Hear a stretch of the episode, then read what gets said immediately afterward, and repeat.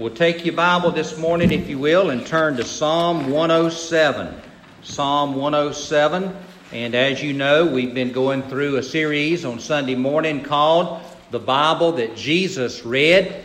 And of course, that is the Old Testament, what we call the Old Testament. We've been looking at passages and stories in the Old Testament for the last several weeks. And we are getting close to Thanksgiving.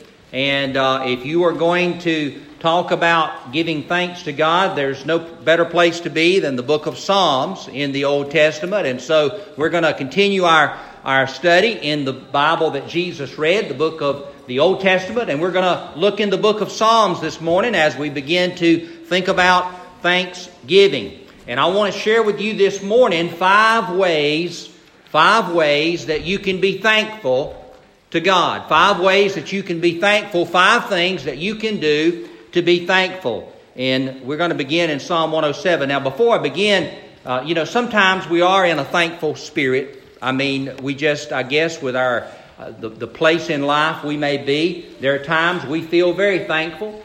And uh, we just want to give thanks to God, and we're just grateful. And uh, there are other times in life we really don't feel very thankful. We really don't feel very grateful. We're kind of in a bad place in life. And some of you have heard me tell this story before. It's one of my favorite Thanksgiving stories, but I first heard it from Dr. Adrian Rogers, who told about an experience he had at a church when he had a young couple during a specific time. It was kind of a, a downtime economically, and uh, the economy was not doing well. And this young couple came to see him. They had lost their job, and uh, their house was being repossessed. Their car had already been repossessed. They were in a financial a bad financial situation, didn't have a job, and uh, they came to see him, and they were very upset, he said, and uh, they said, We're just so upset. You know, they were crying. They said, We just, we just don't have anything. He said, That's, that's the problem. We don't have anything. we we lost our house, we've lost our car. And he said, I sat there and I looked at that beautiful young couple that had a little baby with them, newborn baby, a couple of, couple of months old. And I, and I thought, it just came to me. I, I, said, Well, you don't have anything. He said, No, we don't have anything. We're just, we just don't have anything. He said, and I asked him, I said, Are you healthy? They said, Well, yes, as far as we know. You know, we don't have any, any problems. Okay. He said, Well, he said, You married? Yes, we're married. He said, Do you love one another? You know, some folks are married, don't love one another. Don't raise your hand, please. But, uh, or maybe you should. We'll try to get you some help. But uh, he said, Do you love one another? They said, "Oh yeah, yeah, we love each other. We love each other a lot. We're just madly in love with one another." I said, "Okay." He said, "Well, I, I assume you are, but are you American citizens?" He said, "Oh yeah, we were both born born in America." I said, "Okay." He said, "Well, how old are you?" He said, "Well, we're both 25." I said, "Okay." He said, "That's your baby?" He said, "Oh yeah, yeah, we love our baby." He said, "Well, how much will you take for him?" I said, "Well, what do you mean?" Well, I, will buy him. I, we take $100,000. You know, and they were shot. What about a million? And of course, the mother was like, you know, she got a bad look on her face. She said, No, no, our baby's not for sale. He said, well, you, well, he said, I want you to think about something. You just said you didn't have anything. You're both crying in my office. He said, and now I find out that you're both healthy. He said, there's a lot of millionaires and billionaires who'd give all the money they have if they could be healthy again. They're not healthy. He said, you love one another. He said there's a lot of folks that live in great big mansions that would give that mansion away if they could have love back in their marriage, but you've already got it. He said, and you're American citizens. He said there's people all over the world spending thousands of dollars risking their life to get to this country to just live here. And you're, you've been here all your life. Not only are you here, but you're a citizen with all the rights and privileges that an American citizen has. You're both 25 years old. He said there's a lot of old folks that'd trade places with you in a minute. They'd give you all the money they have if they could just be 25 years old again. He said, You've already told me you got a million dollar baby. He said, So I think you've got a lot. Now, you might be sitting here and say, Well, Brother William, that's a nice little story, and I've heard it before, by the way, because I was here the last time you told that story. Uh, but I got a problem with your story that worked good for that 25 year old healthy couple with a little million dollar baby, but I'm old, I'm sick, I don't have a husband or a wife, and I don't have any children. So your, your, your story don't do any good for me. Well, just, just hang on. No matter what condition you are in, I want to encourage you this morning. There is always something to be thankful for. And I want to try to encourage you today from God's Word in Psalm 107 to let's begin to look at some ways that we can be thankful and have a thankful heart. Now, you know, in Psalm 107, just to tie this in to where we've been in the last few weeks, we've been in the Old Testament, but more specifically, we've been talking a lot about uh, the people of Israel as they went into the Babylonian captivity. And then, you know, Ezra and Nehemiah, if you read those two books in the Old Testament, you see as they begin to come back when the Persians conquered the Babylonians, then uh, the Persian king began to look favorably upon the Jews who were already in Babylon as captives of the Babylonian Empire. He began to look favorably upon them, and you remember he began to allow them to go back to Jerusalem and to begin to rebuild the temple and rebuild the walls of Jerusalem. And that's what Nehemiah is all about. If you read the book of Nehemiah, you read the book of Ezra, all about the Jews rebuilding and those walls of Jerusalem coming back from captivity. And many Bible scholars think the 107th Psalm, if you read it, many scholars believe that it is it was written and focuses on that period of time when the Jews were coming back from that captivity. Remember, we, we, we were in Habakkuk when Habakkuk was a captive in Babylon, and or actually, God had given him the vision that God was going to send the Babylonians, I'm sorry, in to conquer Israel, and it was giving him a lot, a lot of consternation and a lot of worry. He couldn't believe that God was going to do that. But yet, Ezra and Nehemiah, they're all about the people of Israel coming back, and this Psalm 107 if you could view it as a person who's looking back over a very difficult time, looking back over a period of captivity when their people have been captives in a foreign land, but now God, as He had promised Habakkuk, as He has promised His people, He has brought them back. And now they're back in Jerusalem. They're re- rebuilding the walls. And if you look at this 107th chapter, it begins with this phrase Oh, give thanks to the Lord, for he is good, for his mercy endures forever. Let the redeemed of the Lord say so, whom he has redeemed from the hand of the enemy and gathered out of the lands from the east and from the west and from the north and from the south. They wandered in the wilderness in a desolate way. They found no city to dwell in. Hungry and thirsty, their soul fainted in them.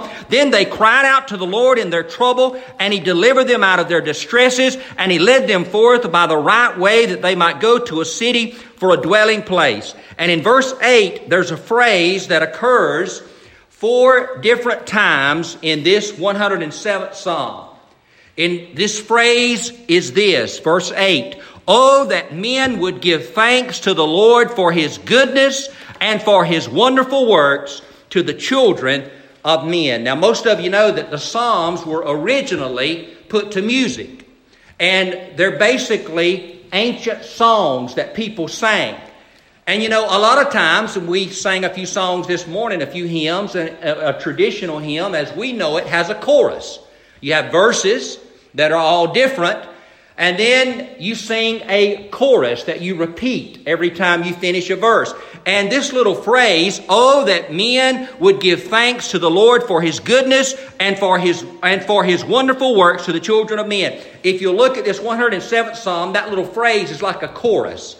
And if you look there, you fast forward to verse number 15, you see it again. Oh, that men would give thanks to the Lord for his goodness and for his wonderful works to the children of men. And then he talks about some of God's deliverance. And then in verse number 21, oh, that men would give thanks to the Lord for his goodness and for his wonderful works to the children of men. And then he talks about some of God's miraculous works. And then in verse number 31, oh, that men would give thanks to the Lord for his goodness and for his wonderful works to the children of men. So you have this 107th Psalm where the psalmist, I believe, was looking back to that Babylonian captivity, not just that time of distress, but looking all the way back to when the children of Israel came out of Egypt. And he's looking back and he's thanking God for delivering his people and for delivering him. And he, he keeps coming back, oh, that men Oh, that men would give thanks to the Lord for his goodness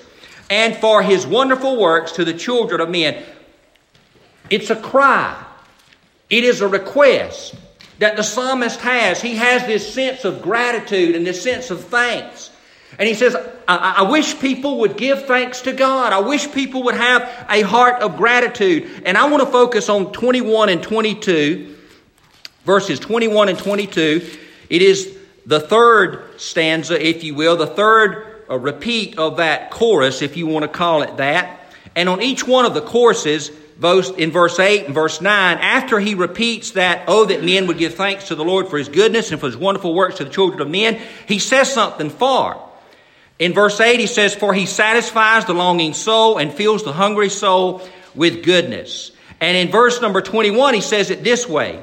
He says, Oh, that men would give thanks to the Lord for his goodness and for his wonderful works to the children of men. Let them sacrifice the sacrifices of thanksgiving. And remember what I said at the beginning that I wanted to give you five ways that you can be thankful. Five ways that you can actually thank God for what He's done for you. Just this week, uh, I was struck by something that a young man said, and I don't, I really don't know the details of what happened, and I'm not going to get into that. But I want to focus on something he said. This week, I understand the president uh, basically, what's the right word? Not paroled or pardoned, but maybe it is pardoned. Um, uh, there was a soldier who'd been in prison for six years for something he did over in Afghanistan. He was convicted of, of some type of uh, crime, according to some folks. Some folks said he didn't do anything wrong. Some folks said he did. I don't, I don't know. I'm not going to get into that controversy. But what struck me was he had a 20 year prison sentence. He was in Leavenworth, Kansas, the military prison there. And the president basically pardoned him and said, okay, uh, you, you, know, with presidential power, I, you're free. And uh, he was being interviewed. Of course, he was coming home to his family after six years in military prison. Uh, and he said, I just want to say thank you to the president. However, thank you seems so insignificant.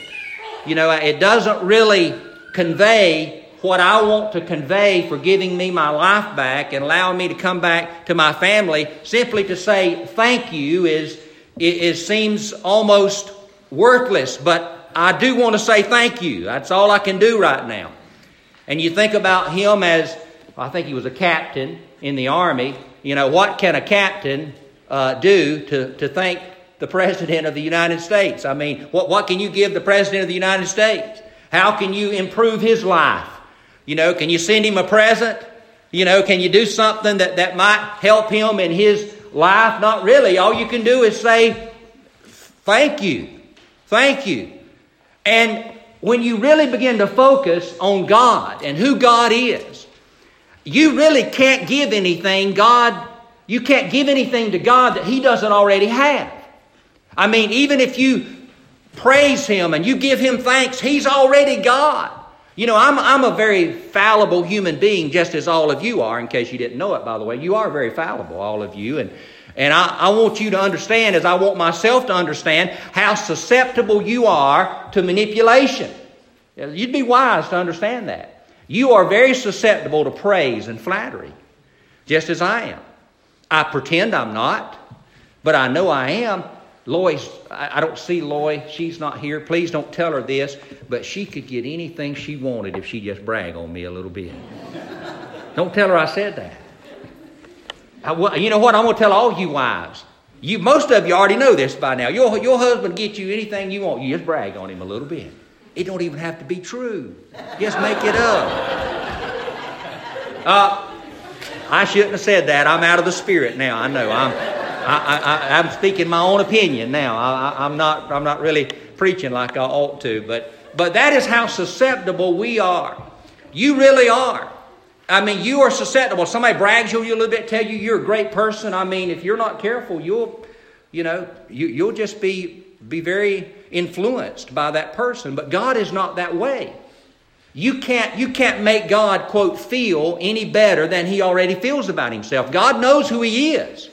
So when we give something to God, recognize that we're not giving it to God so that we can help him or make him better like we might try to help someone that we care about or we love, we really can't.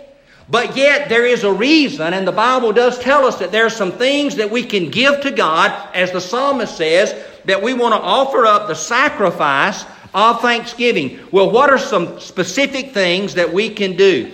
Well, if you go over to the New Testament in Romans chapter 12, verse 1, when he talks about a sacrifice, think about for a moment what a sacrifice is.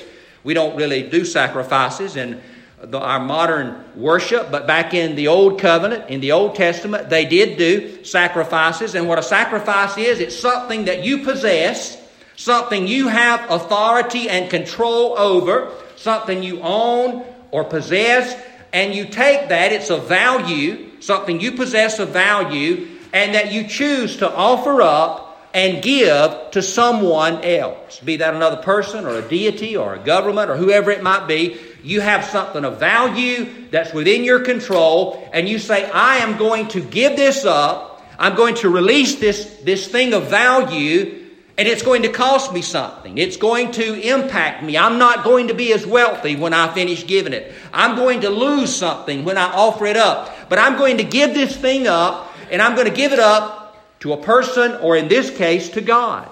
So, with that thought in mind, what are some things that you and I can give God that God would accept?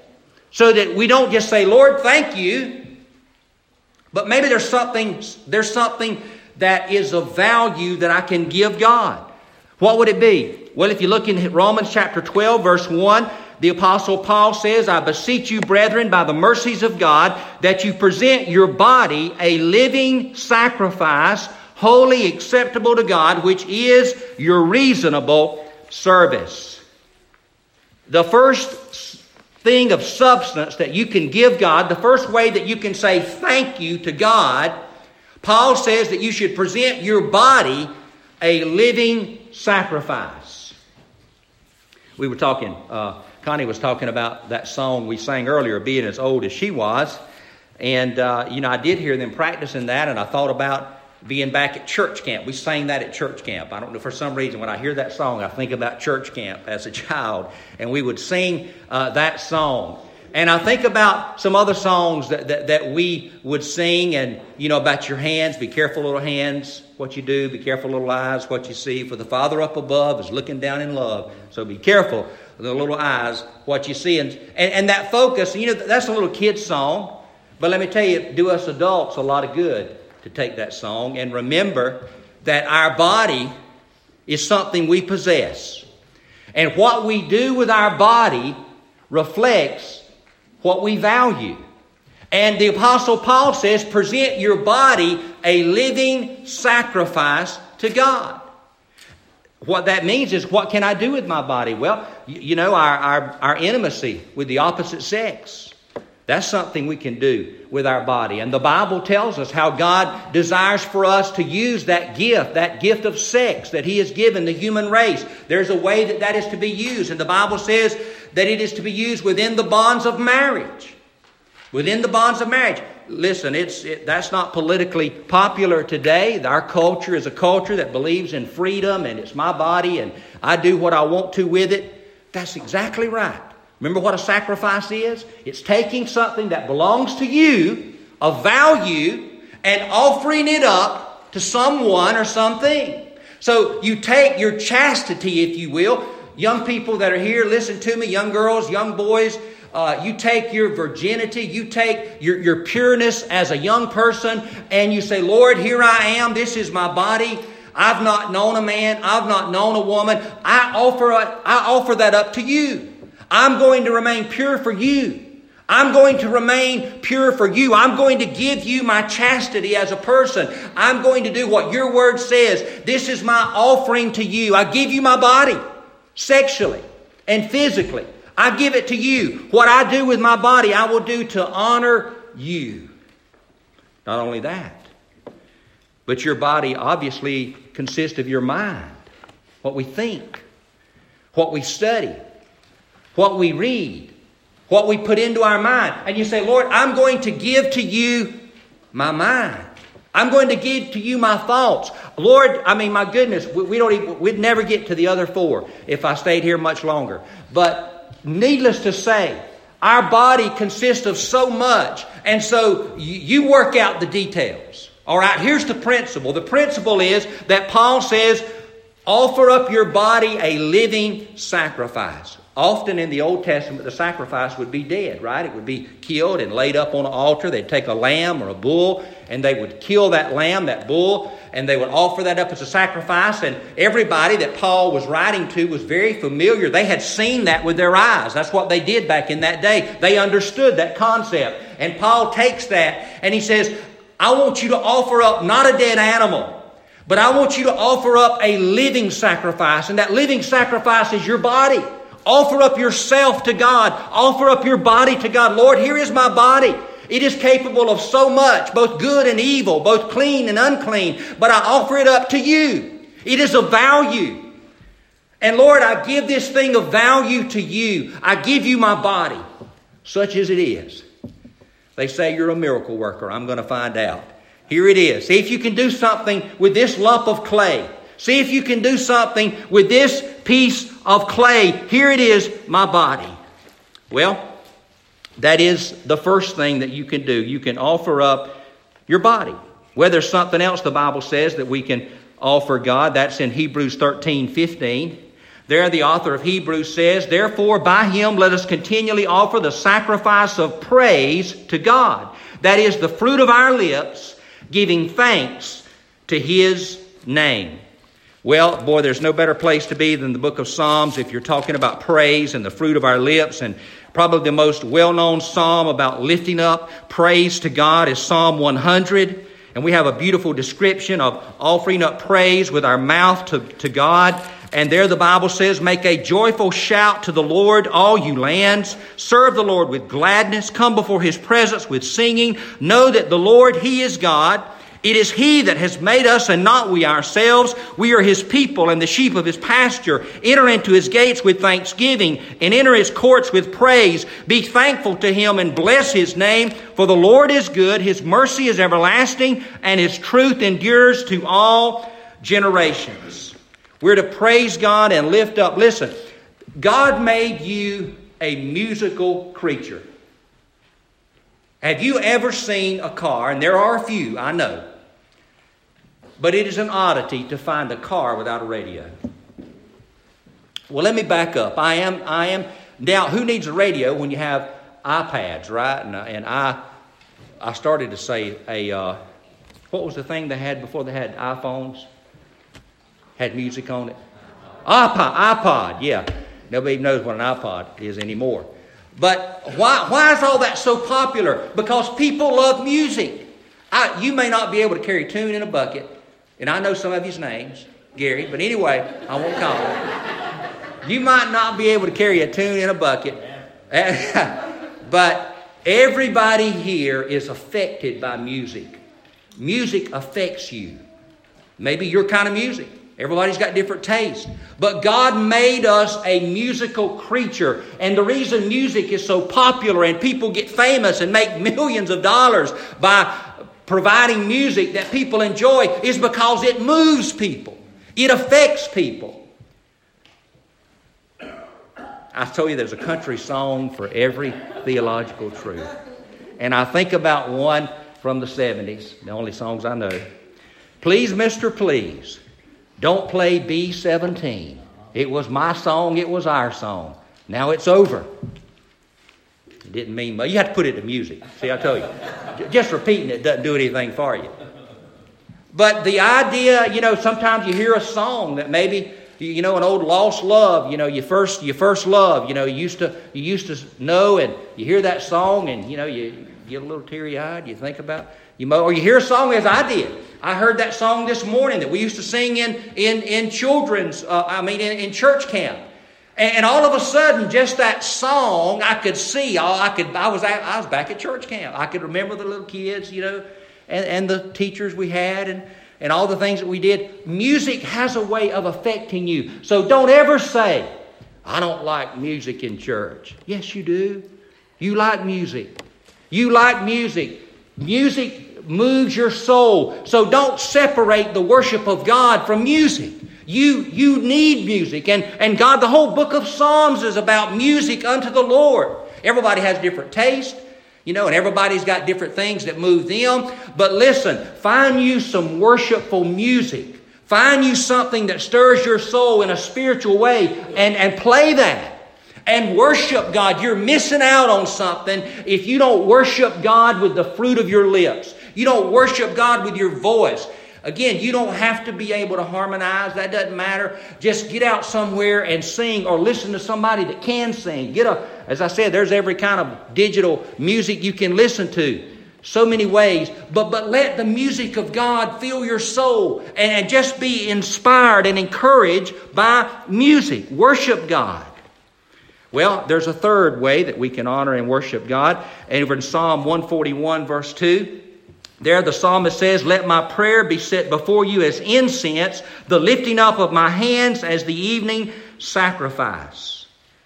And then in Revelation 5 8, the Bible says, When he had taken the scroll, the four living creatures and the 24 elders fell down before the Lamb, each having a harp and golden bowls full of incense, which are the prayers of the saints.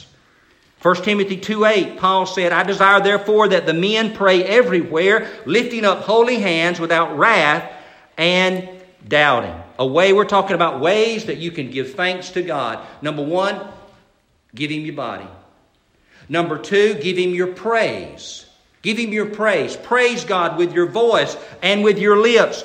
Number three is your prayers. I think that's, that's a very a very inspirational and encouraging verse is Revelation 5 8, where it talks about the 24 elders fell down before the Lamb, and they had golden bowls full of incense, which are the prayers of the saints.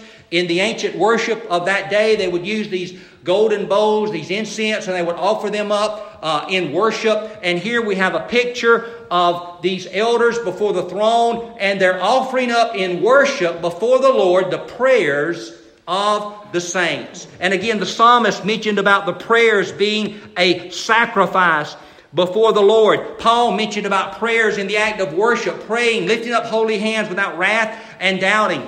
My friend, one of the ways that we can give thanks to God is talk to God. Talk to God. That's what prayer is. Just giving God your heart, pouring out your heart before Him, speaking to God, communicate with God. You say, I don't know what to say to God. Well, you do know what to say to God. What worries you? What are your doubts? What are you mad about? I mean, you take all the books of the Bible, there are books of the Bible where people are literally shouting at God. Job, for example. He's basically almost shaking his fist at God, saying, God, what are you doing? Habakkuk, that we just finished studying. They're both angry. They don't understand what God is doing, and they're communicating that to God.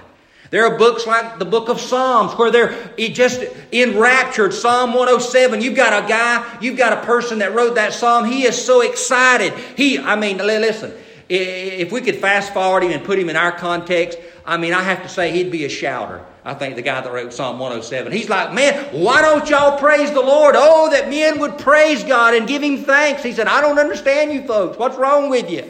That's the guy that wrote Psalm 107. He's wanting people to rejoice. So, what I'm letting you know is that all throughout the Bible, there's different types of communication with God. There's not one specific kind. Prayer is simply telling God what's on your mind, telling God what is on your heart. Are you burdened? As the old song says, Are you weary? Are you heavy hearted? Tell it to Jesus. Tell it to Jesus. Are you grieving over joys departed? Tell it to Jesus alone. That's what prayer is. Prayer is speaking to God. You know, you know what they say the death knell of a marriage is? When you quit talking. It's not always arguing, throwing things, and, you know, having fits. That's usually the beginning of the end. But the end of the end is when all that goes away, nobody cares anymore.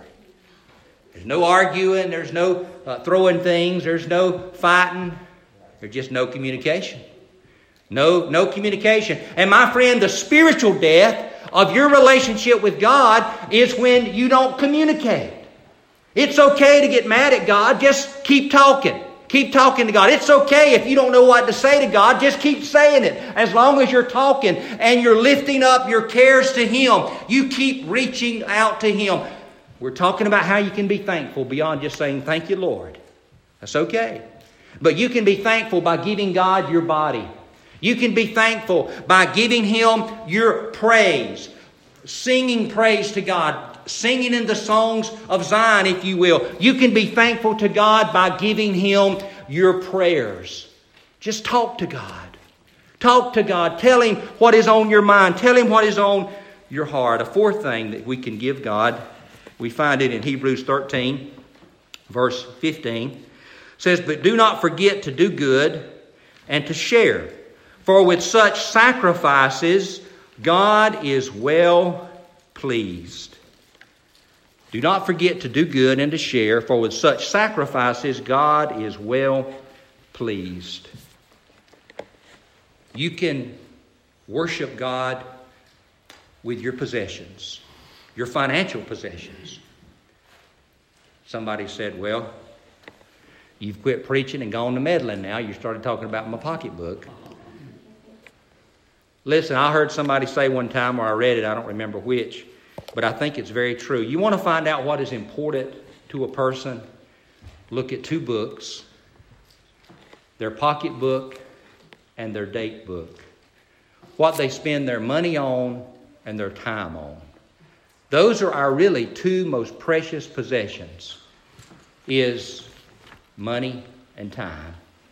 Time really much more important than money. But what do we spend our time on and what do we spend our money on? And my friend, you can't give God, He owns the cattle on a thousand hills. Money doesn't help God. What it does, it helps you. Money helps you. When we recognize that everything that I possess belongs to God, and I want to hold the things that I possess loosely. Loosely. I don't want to cling to them. I want to hold them loosely. And so the Bible teaches us that we should give of our possessions. And I'll quote another passage over from uh, 2 Corinthians uh, chapter 9, verse 6. Paul says, But this I say, he that sows sparingly will reap sparingly, and he that sows bountifully will reap bountifully. So let, so let each one give as he purposes in his heart, not grudgingly or of necessity. For God loves a cheerful giver, and God is able to make all grace abound toward you, that you, always having all sufficiency in all things, may have an abundance for every good work. Give. Give generously, give willingly, give cheerfully, give sacrificially. You know, Jesus had a wonderful example. You remember the story when they were at the temple and they saw everybody putting, they were passing the plate there in the, in the temple when Jesus was walking the earth. And, and uh, of course, the wealthy people, as they do today, they did then, they were putting in large sums of money, you know, into the plate. And back then, it wasn't a check, it was coins. So when someone gave a large amount of money, you could tell. It wasn't written on a piece of paper, it was something that made noise, or they had to get some, well, this is heavy, and they, somebody dropped something in the, in the big, it would be a plate, it would be a big, something, a big pot that they were putting money into, and, and they would drop that in They said, Whoa, you hear that? Boy, they gave a lot. And the disciples, they told Jesus, they said, Wow, look how much they're giving. And you know the story. There was a widow there, very poor, and she had put in one little penny. And Jesus said, I tell you that that widow has cast in more than all these others combined. And I'm sure the disciples were like, okay, is that the new math? What math is that that you're using, Jesus? What kind, you know, what kind of algebra is that that you're using? That doesn't equate with the way I count. And Jesus had to explain it. He said they all gave out of their abundance. In other words, they gave a lot, but they didn't miss a penny. It didn't affect their standard of living one iota. They weren't going to miss a meal. They weren't going to have to sell the car, you know, the chariot, excuse me. I mean, they weren't going to have to, to, to get to cut their standard of living by any bit. That, that they gave, but it didn't affect them. He says, But she has given all she possessed all her living. She gave it all. They gave out of the abundance of their possessions. She gave all she had. That's how God measures our giving. He doesn't keep an account of how many thousands or, or hundreds of thousands or millions you give. He gives based on your ability to give. So you don't be worried about how much you give. You just give as God has blessed you. If God has blessed you a little, you give out of that little. If He has blessed you a lot, you give out of that lot. And so we should give our possessions to God. Financial possessions and any other possessions that we possess, we should give them to God's work. And by the way, I'm going to give you something December the 15th. I've asked Brother Ron Everett. Uh, all, all, of you know that he is an IMB. He and his wife, Stephanie, are IMB missionaries uh, for the Lord. And he is going to be here um, de- December the 15th, and he's going to speak that Sunday. And that is going to be our special Sunday that we're going to take up a special offering for the Lottie Moon International Mission Board Christmas offering. Now, you can give before then and you can give after then, but that is going to be a special Sunday. And we're going to give that. And the reason that offering is special, and the reason I've asked him to share that Sunday, is that money, as I shared about these shoe boxes going out, that money is spent, every dollar of that money that is given on December the 15th goes to spreading the gospel of Jesus Christ all over the world. That is the International Mission Board, is the Southern Baptist Mission Organization that goes to foreign countries, countries other than North America. And all of that money, it's not used for the operation of the Southern Baptist Convention, it's used to spread the gospel. And I can't think of anything better to give to than the spreading of the gospel. So there's you an opportunity. Of course, you have an opportunity every Sunday when the kids pass the plate by. You know, we, we try to use your money wisely too. But there's an opportunity to give, some, to give to something beyond here, to give to something that will reach people with the gospel of Jesus Christ. The last, and I would say the most important thing I believe that we can do, the one that I believe is so important. Well, I've talked about five ways that you can give thanks to God. Number one, give your body. Offer up your body a living sacrifice. Number two, give praise. That's the fruit of your lips to God, singing and worshiping Him. Give your prayers, just talking to God out of your heart. Whatever is bothering you, just talk to God about it. And number four, your possessions. Be willing to give financially of what you have to the Lord's work. But the last thing I want to share is over in Psalm 51 17. There, the psalmist says, The sacrifices of God are a broken spirit, a broken and a contrite heart. These, O God, you will not despise. In Isaiah 66, the Bible says, Thus says the Lord, Heaven is my throne and earth is my footstool. Where is the house that you will build me? And where is the place of my rest? For all those things my hand has made, and all these things exist, says the Lord. What that's great poetic language that basically says what I said a moment earlier that you can't improve God one iota. God is saying, oh, You to build me a great house? I've made the universe. I made all the planets and the stars. You can't build me anything that impresses me. What are you going to do? I created the universe. But, he says, you remember my favorite word in the Bible? But, on this one will I look I, I want to pay attention to that. He says, I, I'm not worried about a big, a big cathedral that you build me. I'm not worried about a great building you make to my glory. But here's something that'll get my attention. Upon this one will I look. Him who is poor and of a contrite spirit and who trembles at my word. God says, This gets my attention one who is broken in spirit and who trembles at my word. We're talking about that fifth and final way of giving thanks to God. It is giving Him our brokenness. And there's really two types of brokenness that I want to quickly make sure you understand. One is repentance.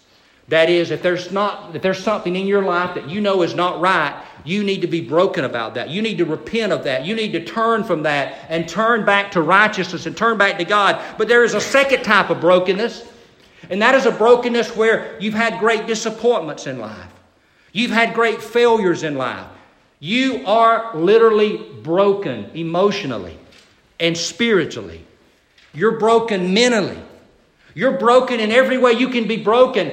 And listen, my friend, God says there is something that catches my eye, and it is not a beautiful cathedral. It is not th- these beautiful things that you think you can do for me. It is someone who takes their brokenness and they offer that brokenness to me whether it is brokenness of repentance over sin or brokenness over the trials and the tribulations and the sufferings of life. Take that suffering, take that brokenness, and say, God, I don't understand, but I offer it to you.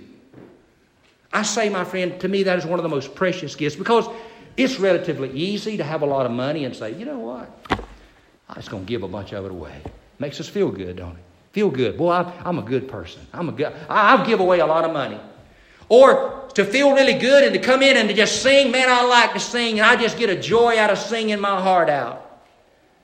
But let me tell you something, my friend, to be broken as Habakkuk was, as Job was, to not understand what is going on, and yet to bring that brokenness to God and to say, Lord, I offer this to you. I don't understand, but I offer it to you. If that's you today, bring that brokenness to God. You say, Brother William, I don't feel like singing. It's okay. Cry a while. Bring your tears to God. That's worship. Bring your tears to God. Bring that brokenness. The Lord says, He that is of a poor and a contrite spirit, upon this one will I look. The sacrifices of the Lord are, are a broken and a contrite spirit. You want to give thanks to God? Say thank you. That's good. But you want to give thanks to God, give yourself. Give your praise, give your prayers, give your possessions, and give your brokenness to God. Let's pray. Father, we thank you in the name of Jesus for your word. And God, I pray that all of us here, we will truly have a thankful heart and a thankful spirit. And God, our thankfulness will not be something casual or flippant, but Lord, it will mean something. And we will give of the things that you have given us that are within our possession and that are within, within our power to give, things that are of value. We will give of ourself and our praise and our prayers and our possessions and even our brokenness, we will give to you. And I pray, God, for anyone here that, Lord, is lost without your grace and your love. I pray that you will draw them with your cords of love to your grace and your forgiveness. Have your will and way in this invitation. In the name of Jesus, we pray. Amen.